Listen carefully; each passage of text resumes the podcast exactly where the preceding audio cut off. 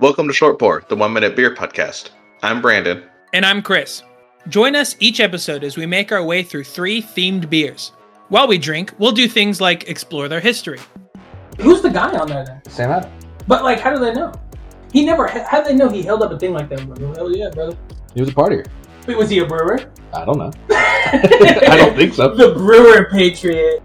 Analyze wild online reviews. I'm a big wheat fan and love citrus, so I thought I'd absolutely guzzle this fucker. Nope. And go to some absurd places.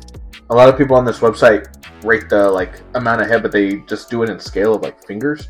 But that, like, that seems not I- very. Yeah. I have fat. dude. What- okay, what's what's three fingers on you versus three fingers on me? That's almost. A, dude, two of your fingers is almost three of I have mine. fat fingers. I don't know why, man.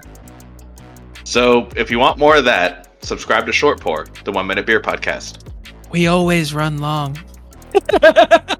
Did that come off as sexual?